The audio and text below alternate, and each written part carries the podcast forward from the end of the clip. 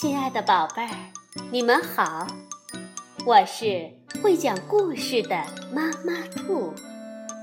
故事是可以玩的，欢迎宝贝儿们到小粽子和妈妈兔一起边看边听玩故事。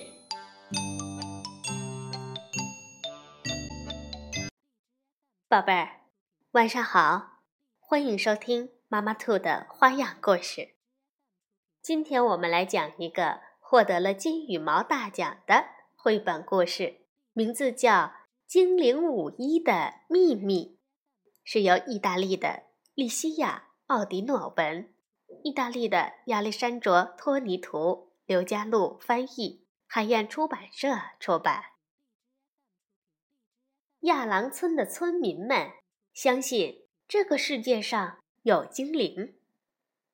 当他们经过传说中精灵出没的地方时，都会脱下帽子，低声说：“请保佑我吧。”可是村里的裁缝师莱恩偏偏不信这一套。莱恩住在树林边的一座小屋子里，他的裁缝技术很好，整个王国没有人不知道。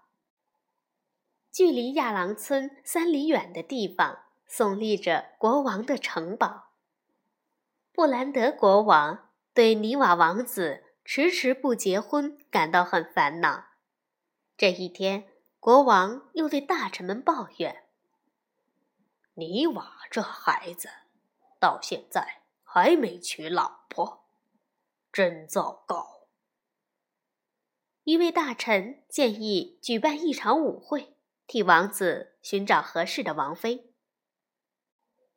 几天后，王国里的每户人家都收到一张用纯金墨水写的邀请卡，上面写着：“欢迎每一位少女来参加宫廷舞会。”为了参加舞会，亚郎村的少女都忙着找裁缝莱恩做礼服。莱恩设计了各种漂亮的礼服，上面还用金黄的艳阳、银白的月亮以及透亮的露珠做装饰。这些礼服非常精致，深深地吸引了每一个人的目光。莱恩努力赶工，终于在舞会开始的三天前，把全村少女的礼服通通做好了。莱恩觉得非常疲倦，正打算躺下来休息时，突然听到耳边附近有一个声音说：“我们也要做礼服。”莱恩转过头四处查看，却看不到人影，于是他又躺回去继续睡觉。但是接下来，他觉得有人在拉他的头发，捏他的鼻子。而且那个声音又冒了出来。我们也要参加舞会。莱恩转过头，发现肩膀上有一个精灵女孩。哎呀，你是精灵！精灵女孩说：“请帮我们做礼服，我们也要参加舞会。”莱恩说。舞会是为王子找妻子而举办的，跟你们没关系。我们可以自己办一场精灵舞会。精灵女孩说：“请你帮我们做最美丽的礼服。”莱恩回了一句：“我已经累坏了，别来烦我。”精灵女孩嗖的一声消失不见。突然，一些盘子飞了过来，莱恩桌上的线头开始松脱，在空中飞来飞去，纠缠在一起。大大小小的针插满了床罩。接着，屋子里又冒出几个精灵，他们站在桌上，气冲冲地问莱恩：“你到底帮不帮我们做礼服？”话刚说完，一个平底锅飞过来，击中莱恩的头。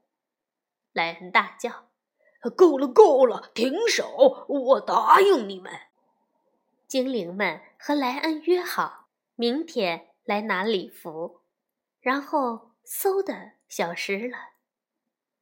莱恩想，舞会前少女们都会来拿他们的衣服，我赚的钱足够修好房子，或许还能够买更好的房子呢。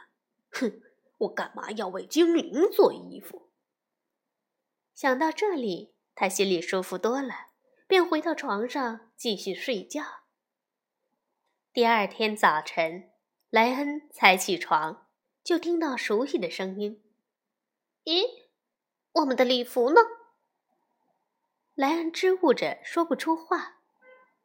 精灵这下真的生气了，桌上的几把剪刀嗖的飞起来，把墙上挂着的美丽礼服全都剪破了。莱恩吓得跌进身旁的扶手椅里，他哭着说：“完蛋了，礼服没了，舞会就办不成，我的头一定会被国王砍下来的，怎么办？怎么办？”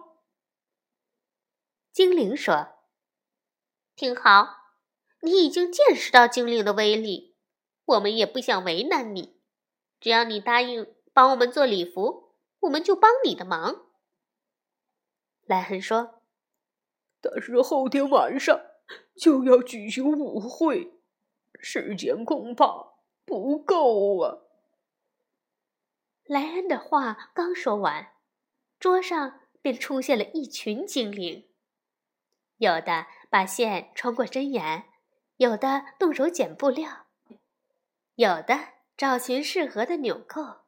有的忙着量尺寸，这些小帮手的动作又快又有效率。裁缝店里的灯连续两个晚上都亮着，大伙儿不眠不休地赶工。虽然疲倦不堪，莱恩和精灵们还是及时完成了所有的礼服。精灵们还在礼服上施魔法。完成的礼服比以前的还要美丽。莱恩实在累坏了，他坐在椅子上呼呼大睡。等他醒过来的时候，已经是晚上了。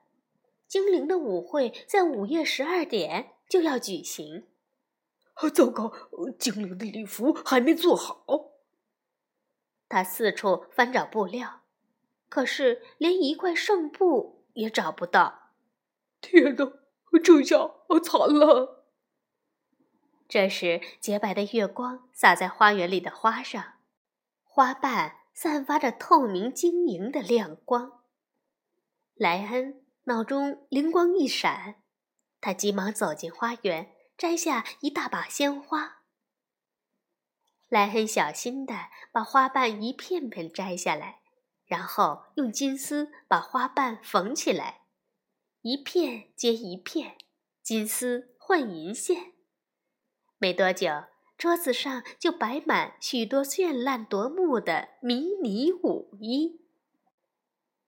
莱恩把这些花瓣舞衣摆在桌上，再摆上一大碗精灵们最爱喝的牛奶，安心的等待精灵们的出现。那晚，在布兰德国王为王子举办的舞会上。整个王国的少女们都来了，她们穿着各式各样美丽的礼服，在舞池里轻盈地旋转飞舞。尼瓦王子爱上了舞池中最漂亮的女孩，他身上穿的正是莱恩跟精灵们合力做成的礼服。国王高兴地宣布，将在夏天为他们举行婚礼。午夜。距离王宫三里远的亚朗村，精灵们也在月光下举办了热闹的舞会。莱恩欣赏着穿着花瓣舞衣的精灵们跳舞，舞衣在月光的照射下透着亮光，灿烂的颜色真叫人舍不得移开视线。莱恩甚至还可以闻到舞衣散发的花香。莱恩看着世界上最美丽的舞衣在他眼前旋转飞舞，脸上露出满足的微笑。好，宝贝儿，这就是精灵舞衣的秘密的故事。对别人许下承诺，其实是一件严肃的事情，这其中包含了别人对自己的信任和期待。如果没有考虑自己的情况而轻率地做出承诺，不仅无法解决问题，甚至还可能因此失去友谊。所以呀，在答应别人的要求之前，先别急着点头，先想想裁缝师莱恩的故事吧。晚安，宝贝儿。